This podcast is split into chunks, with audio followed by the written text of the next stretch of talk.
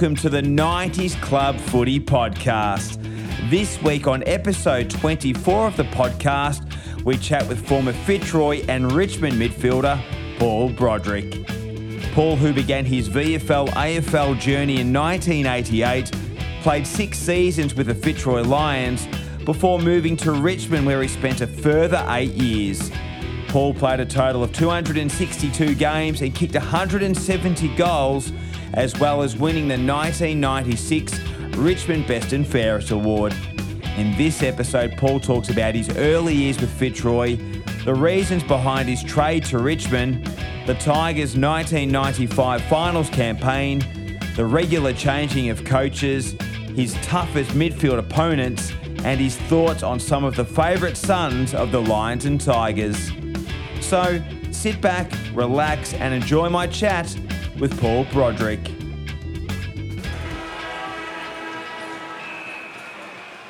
Paul Broderick, thank you for joining me on the 90s Club Footy podcast. I'm really looking forward to catching up with and, and having a chat with you, mate.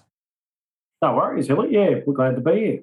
And obviously a former Camperdown, mate. So you uh, come from my neck of the woods down in Warrnambool. So you're Camperdown, 45 minutes away. It's always good to reconnect with uh, the Southwest guys, especially. Yeah, definitely. So, um, yeah, mum and dad are still down in Camperdown, and my wife Charlene's parents are in Camperdown as well. So we, we get back sort of the main breaks over Chrissy and Easter periods. Um, but yeah, it's always good to get back there and uh, yeah, see the old mountain there in the background. And uh, I used to be able to run up the hilly, but those days are gone. I think uh, so. Maybe a slow walk might be applicable now. Do you still keep a keen eye on the Camperdown Magpies' fortunes, mate? Obviously, you know that was your starting your, your starting point there. Yeah, definitely. I just sort of every now and then scroll through to see how they're travelling and, and the ladder situation. Um, sort of when I check in with Dad and that, he'll just uh, he'll pop up sometimes and have a look at the local footy, and I just ask how they're travelling at this stage. And you know, um, a couple of little talented blokes coming through, or um, they got hit last year, I think, or the last couple of years with the COVID. Um, unfortunately, they had a few Melbourne blokes or Geelong blokes coming down, and um, they couldn't quite retain him because of the restrictions and that, so they buggered him up for a little while. So. Nah, great football club though, the Camperdown Magpies. Hey mate, before we start talking about your VFL AFL journey, obviously with Fitzroy mm-hmm. and the Tigers, uh, what are you doing with yourself post footy? Um, so I've been working last sort of 17 years with a group called AFL Sports Ready. So we do effectively traineeship and apprenticeship models, um, probably more traineeships, a 12 month structure. So a bit like Westvic down in Warrnambool there. Um, you know, you've got a few of the crew there who do traineeship and apprenticeship models around the region. Um, so we try and link young people with employers to take them on for 12 months and uh, they, they get the practical work and then they also complete a formal qualification over that period of time. So so is there much of a connection, obviously, with it being called AFL Sports Ready, that you have with the clubs with these younger guys? Um, you know, I guess looking at their post footy as well.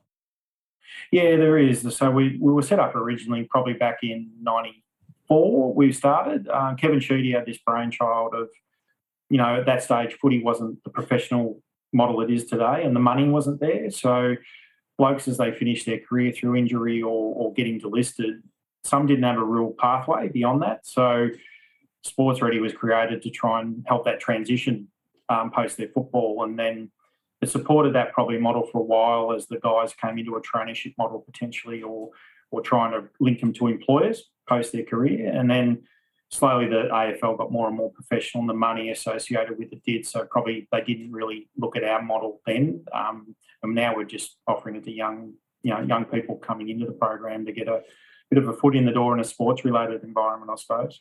Yeah, fantastic. No, I love it. Hey, mate, let's talk some footy. Your VFL mm-hmm. AFL journey started with the Lions Fitzroy in 1988, obviously coming from uh, the Camperdown region. How did your career start? You know, how did you make your way to the Lions? Was it the old zoning that was still in place at that stage? Yeah, it was, Ellie. So um, I actually got signed up the year before by Fitzroy and I was doing year 12 in Camperdown and um, they came down and sort of met mum and dad and uh, got me to sign a contract then, which was a you know huge amount at the time of a couple of grand or something. And uh, then basically I stayed Camperdown, played the year there, and did schooling. And then the year after, realised I had to get down there then um, to probably just get my footy to keep developing at the next level. Um, so I went down in '88 and um, yeah, sort of under David Parker was my first year experience with Parko, and uh, yeah, it was a it's a big you know it was a big transition just moving from a country boy to Melbourne, and um, I, I, went back every weekend pretty much because Charlene, my wife, was a girlfriend at the time down there, and mum and dad and the family and, and the mates from the local connections. So you'd go back as as much as I physically could. Um, so it probably took me a couple of years to sort of feel a bit more settled in Melbourne because um, it was a, just that strong pull to get back to the region uh, every weekend. What are your early recollections of, of playing with the Lions? Obviously, we know Fitzroy, um, you know, I guess early to mid 80s, were really you know, playing finals footy regularly. You know, played in you know deep in the final series, and I guess um, later on in that decade, you know, the finals were probably drying out a little bit, and maybe during your time, I don't know whether you got to play it in those early couple of seasons. But what were your early recollections of, of lining up with you know Fitzroy, which you know, a, a lot of us forget was one of the original footy teams that played in the uh, the VFL in the 1890s. Yeah, um, so probably when I went there, they just finished. I think in '86 they might have been close to finals or played finals. Um, and then '88, when I went down, they were sort of starting to come out of that really successful era they'd had a few years in a row. Um, still had some terrific players like Roosie and Gary Pert and Aussie and um, you know Matty Rendell and Leon Harris, local Mortlake bloke. Um, so Rossi Thornton, ex Camperdown bloke. So they had some really good quality individuals, and uh, but they just couldn't quite. We were finishing ninth or tenth a lot of the time, um, and then slowly as the years rolled on there from '88 through to '93 when I played there, um, each year was getting harder and harder with financial constraints, and um, you know probably we stayed fat for a while as a group, and then slowly, you know, Lynchy was probably the first one to really high. He was the Paul Roos then becoming effectively. Um, so your high profile player, marquee player. Lynchy made the call that he'd go to Brisbane and, and you know that multi-million dollar contract type of thing at the time. Um, I then left, um, and, and, slowly that that started a bit of momentum. That players were probably thinking there's there's probably not much time left in the model at Fitzroy, um, and they held on to '96, and then unfortunately they um, they finished up. We actually played them in their last. Richmond played them in their last Melbourne game, the MCG, um, and the week later they went to Freo and played over there in their last actual official game. So it was pretty emotional that game. We we, we um, after the game, the actual Richmond faithful stopped and sang the Fitzroy theme song. So it was it was a significant moment because uh, you know amazing history as one of the first clubs ever to start had suddenly gone. Um, so it really hit everyone. I think that moment. Um, so I was I had mixed emotions because I you know obviously gave me the opportunity to start my career and to see them come to an end and me playing against them in one of the last games was yeah it was mixed emotions at the time. So. When I look at back at the teams in the 90s, and you know, like we speak about the financial constraints and I guess the home ground, um, you know, dilemmas and so forth, but your playing list still had some really good names in there. Like as you said, you said uh, you know Alistair Lynch, who you know could play either forward or down back. Paul Roos was an absolute superstar. Richard Osborne was a great forward. You had the great Doc Wheildon, who was just uncanny and could do many so, so many great things. Jimmy Wynd was a great midfielder. Yourself, Matty Armstrong. Do you look back now and think that maybe with the list that you had, that uh, you might have under underachieved a little bit. I don't know, or is it where you sort of thought the the club was, you know, despite the list that you had in that sort of early '90s period? Yeah, I think we probably, for, if you look at the cattle we had, we probably underachieved. But I think the problem was just the vulnerable environment as a whole. So you you sort of see clubs now when it went stable and um, you know like Richmond in the recent era and your Brisbane's and your Geelongs have had a long history now, but um, West Coast when they dominated a couple of years in Sydney, it's not just the personnel; it's the whole dynamic. So it's it's the whole thing has to come together as one, and that's where that successful repeat year after year can occur, and you build your building blocks established and. Um, we, we were up and down like a yo-yo. You know, we'd have some our cattle could stay strong because we kept injury free at times. So that got us a bit of momentum and we won some games. As soon as you lose one or two, you sort of start to get a bit into your tail end, and we we may not have played as well at times. Um, like people forget too. I, like uh, Fitzroy alone, I had four coaches in in four coaches. Yeah, so Parko, Shorey, um, Rod Austin. Um, no, three coaches in basically four years, five years. So it, it, that's another element to the mix. Like you can't, um, people are trying to reinvent themselves every time you get a new coach in because Parko might like certain things I do, but he may not like other things I do. So Shorey, same. I might have been on the outer with Shorey, but in with Parko. So, and that's the whole playing group, unless you're Bruzy and the others who are sort of established players. But me as a younger bloke, it's quite challenging to try and put yourself in front of them each year after year to try and get that opportunity, um, along with Doc Wheildons and you know us younger group who came through at the time. Um, yeah, it, it's really difficult, and that that instability just just um, can't get the consistent approach you want to in the model. So it's very challenging. I interviewed your uh, ex-coach Robert Shaw there a couple of podcasts ago, and he said, uh, you know, and exactly what you were saying, like, um, you know, resource was re- really hard to come by, um, obviously with the financial issues, but you know, your best footy was really, really good, and mm. there was a real still, even though that you probably didn't get as many wins as that you would have liked as a playing group, there still was a, a pretty strong resolve despite everything going off off field. Um, and you know, and one of the games we spoke about was that uh, last round against West Coast in 1991, where you know they finished on well on top of the ladder, and you, you guys beat him in the last week of the uh, the home and away season. So, I guess you know you knew you, uh, the question is, I guess your best was pretty good when you guys were up and playing. Yeah, definitely, and I think you know whether whether West Coast would put the coat in the rack that last game and, and sort of, but look, they certainly had their best cattle out there that game, and, and we did match them. Um, and look, we had that ability at times to push the top end tier of the competition, but then we, you know, a game we should win, we'd we'd lose it by a goal or something or two mm-hmm. kicks, and um, we'd walk away frustrated that we sort of wasted that opportunity. Um, but definitely, I agree with Shorey. Our best was pretty good, um, but unfortunately, we had also the, the worst sometimes would creep in, and um, we just couldn't get that balance. That, you know, need consistency through a year and not have that big drop off either either spectrum. Mm-hmm. Um, yeah, so no, he's, he's right. At the end of 1993, Brodders, you were traded in a mega deal to Richmond. Um, obviously, you know, Michael Gale went to the Tigers with you, and I think in return, Jeff Hogg and there might have been a couple of others. Matty Dundas might have been involved in that deal as well. How did this come about? Were you open to going to a new home? Were you, you know, did this come from you? Was there um, you know, murmurs from Richmond that they wanted you to come over to try and, I guess, reinvent their list a little bit as well? How did it all you know, transpire? Yeah, um, it, early days. Um, I had uh, look Richmond had sniffed a little while before at times, but at that stage, I was definitely secure with Fitzroy, and um, it wasn't wasn't an interest. So just sort of the ducks aligned that look, Lynchy was going. I knew that. Um, we were good mates at the time, so I knew that was in the mix. Um, Richmond had inquired again about whether, and I was coming. Um, you know, they were looking at basically was meant to be me and Craig Lambert were meant to be a straight swap at the time. Um, so similar midfield types that we would. Uh, um, and then Butchie, Gale, uh, Matty Dundas, and um, it ended up Jamie Elliott. The other one was meant to be a Hoggy swap. So three for Hoggy, me for um, Lambie. So that was meant to be an original deal. And then Lambie told him to get stuff basically just before the, the cut-off period.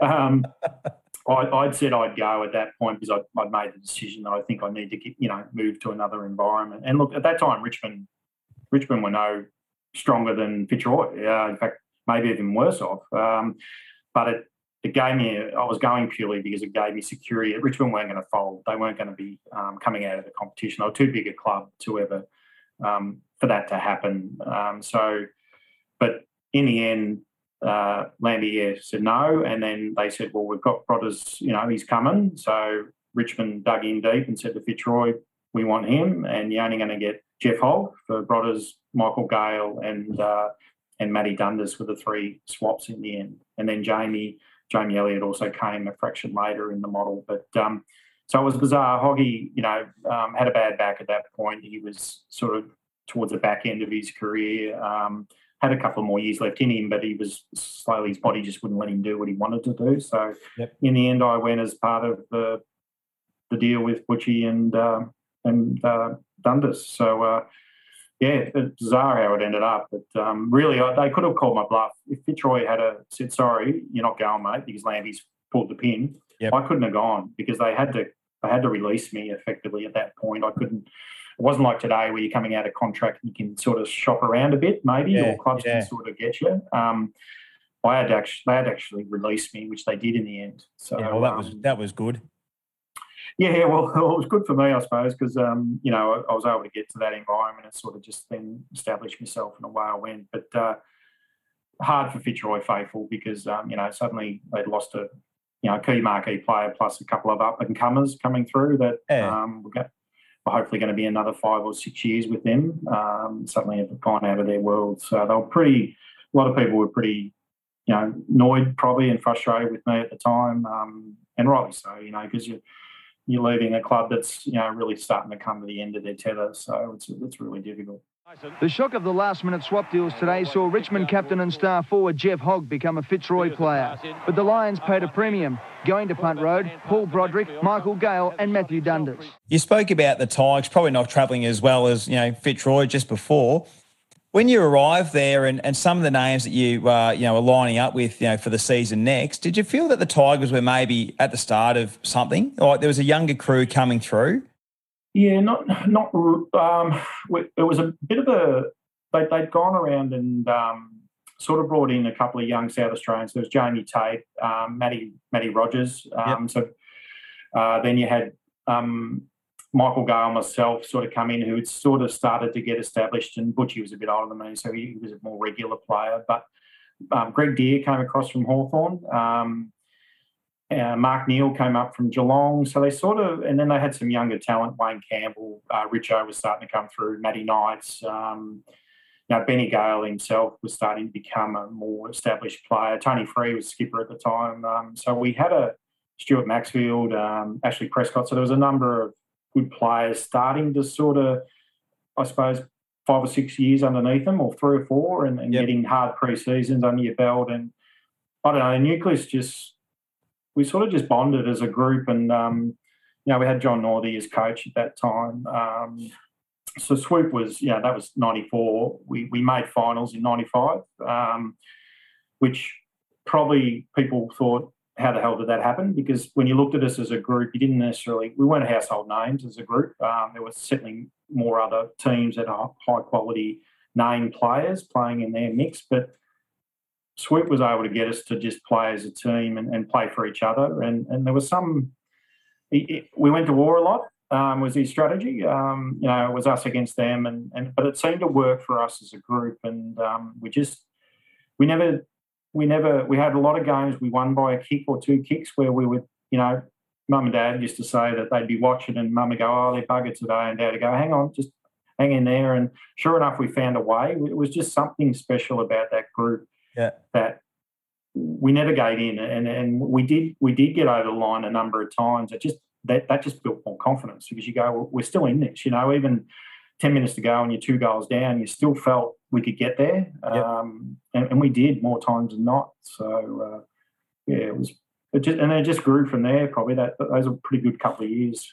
Um, Yeah, that, that that ninety five season, especially like you know, as you said, there's probably a little bit of um, underratedness in regards to that side. Because I look at your group, you know, uh, you know, I'm a Geelong man, and I remember playing you guys in the in the pre- prelim final, Yep. and I still look at your side and I think, what a, what a midfield: Broderick, Campbell, Knights, Bond, Maxfield. You know, that's that's as good as you'll get. And you know, like um, I reckon it was a, a great group, and obviously, you know, you had some good forwards, Richo and and Gale, and a really sound back line. So, you know, for I guess there's no surprise for me that you know, looking at that list, that you know, you guys were capable of good things that season. Yeah, we were. We, and we had a good blend. Like, you know, Nashi up Chris Nash, very clever small forward. He probably averaged two goals a game, which is pretty pretty high um, outcome from a permanent forward. Nick Daffy was coming through, um, you know, a really good talented young player. Um, you know, and and and that group of Maxfield Bond, a hard nut. Like, you know, he never gives in, and, and Freeze is the same. You know, um, Tony Free was a very good leader as far as um, you know he you knew he'd stand up for you and you knew he, you had his back or he had your back. Um, so he, some of those blokes make you stand taller at times. Um, it's just the little things they do that can help a younger bloke coming into the group really feel comfortable and play their best footy. Um, and we had some speed through the group. You know, we had a good blend. Um, we had some inside players and outside, and yeah, we unfortunately, you know, then Swoop left at the end of '95. Um, there was a bit of turmoil within the. I don't know what the hell went on. We really don't know today what what happened there, but it was sort of a.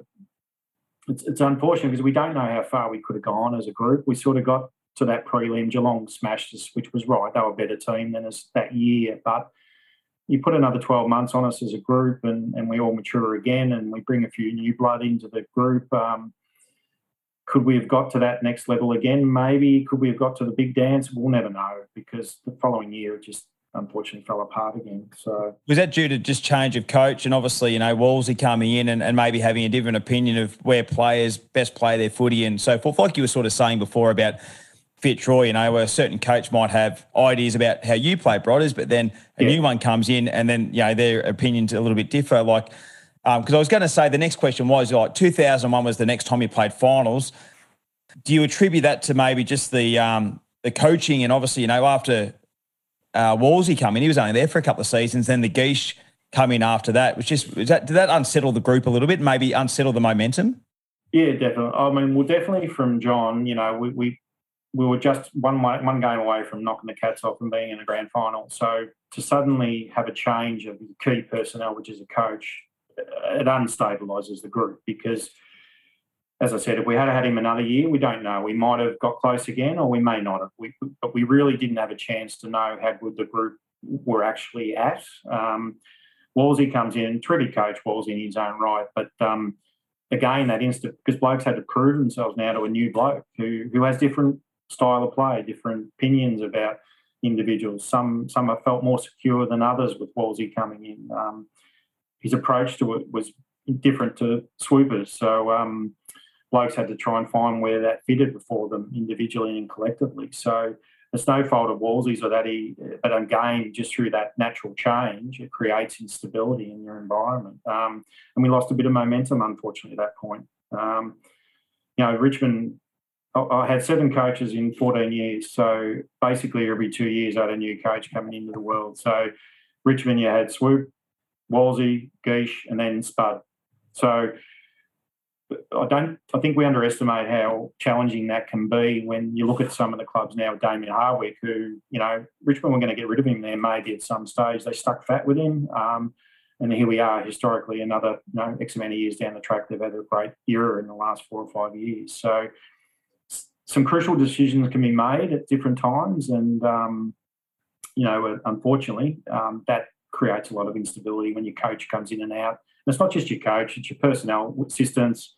He might bring in new doctors. He might bring in new physios. Um, so the, the whole environment creates this anxiety of where the hell do you know? You've got people in, who are running your football program, and suddenly they go, "New coach comes in. I might be out here in two yeah. weeks' time." Um, so all that creates yeah turmoil within the world. It's really difficult.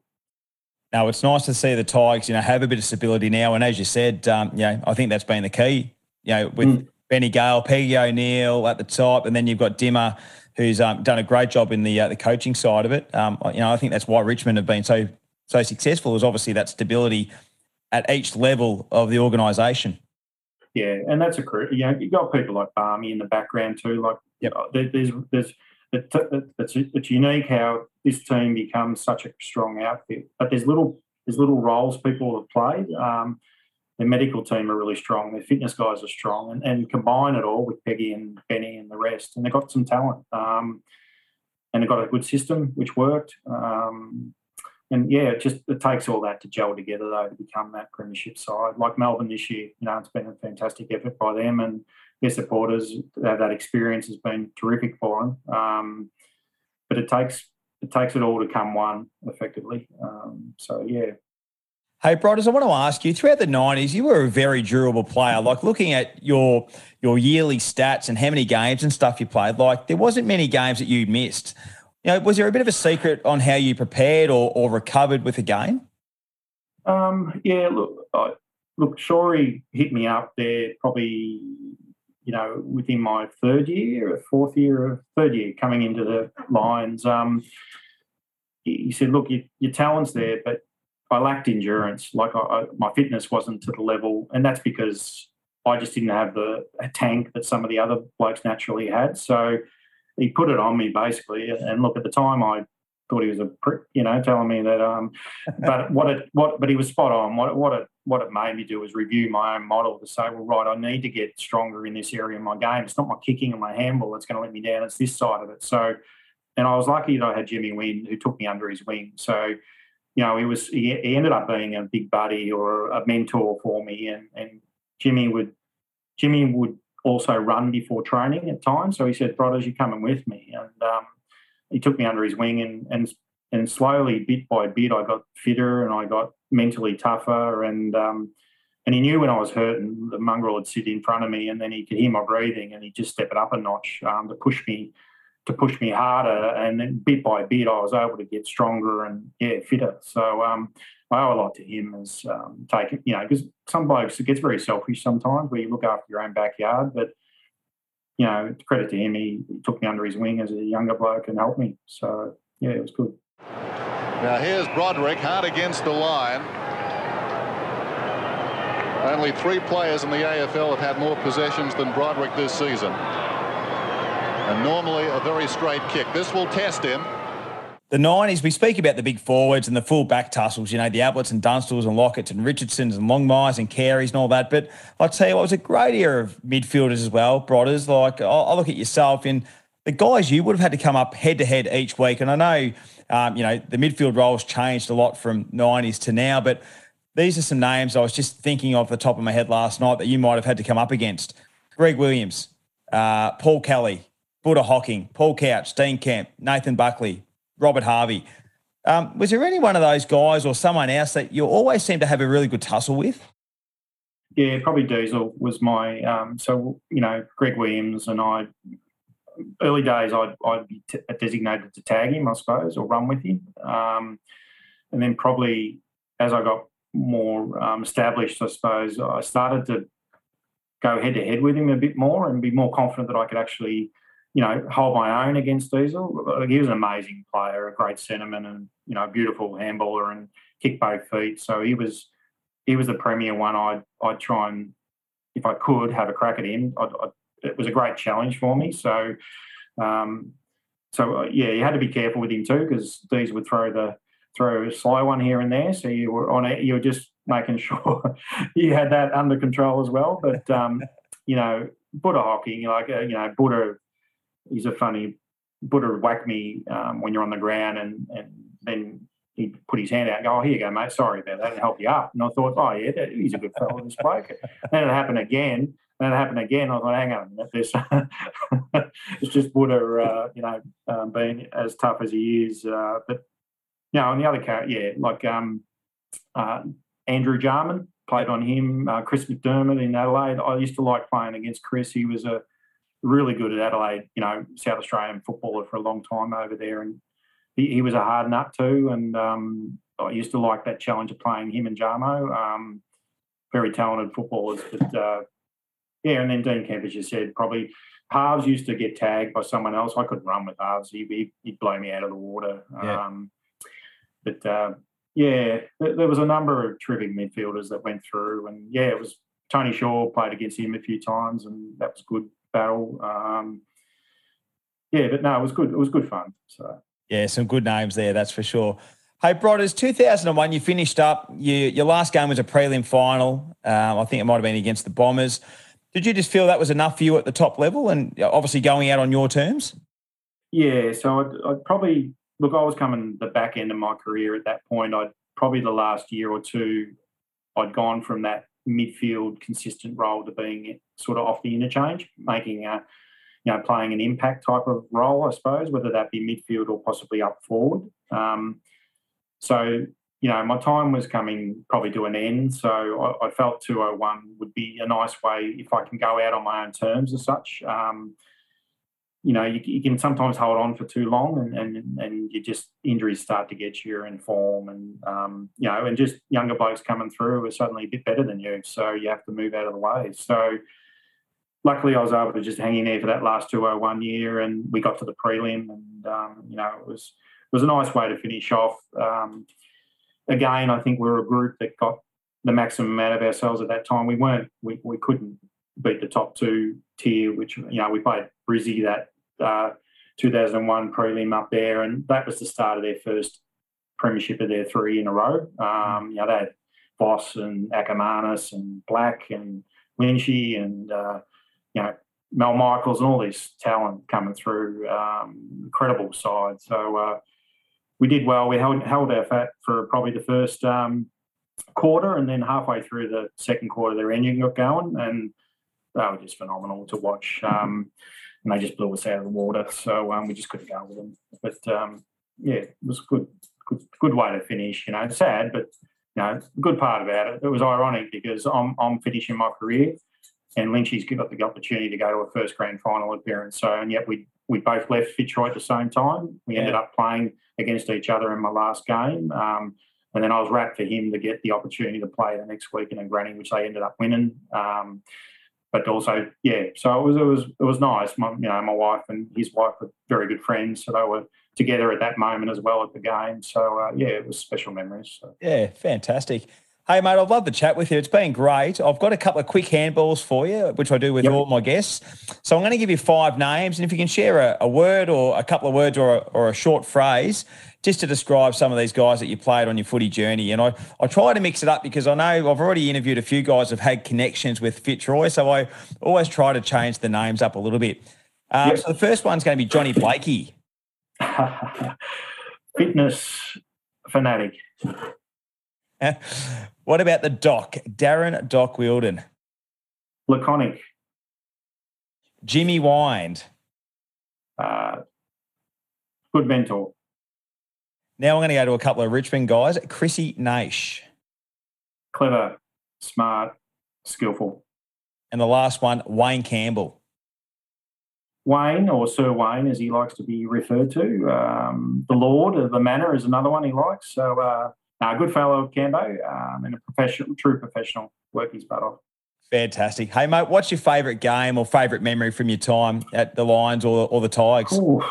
Uh, I think the Lions, there was a game um, against uh, Collingwood that we got up in the last. It was when Purdy had gone to Collingwood, yep. and Roosie kicked the last goal of the game to get us over the line. Um, and then Roosie came back to the centre of the ground, and he, he, he was in the ruck. I don't know how the hell he ended up there in the ruck at the time, but I think it was just that chaotic because we just hit the front.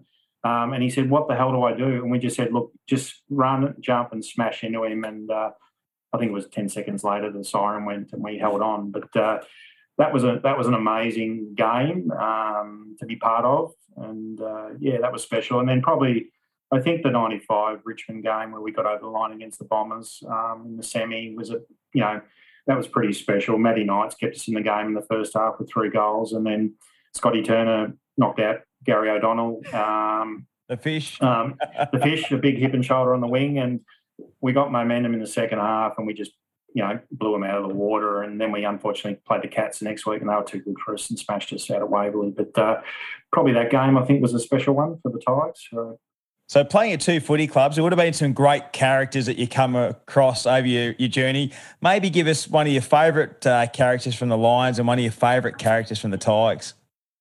Um, Someone you might like, yeah, you had a bit of fun with, and it, you know, might have you know, maybe got into a little bit of trouble without being anything too major. but if you know what I mean, those sort of characters.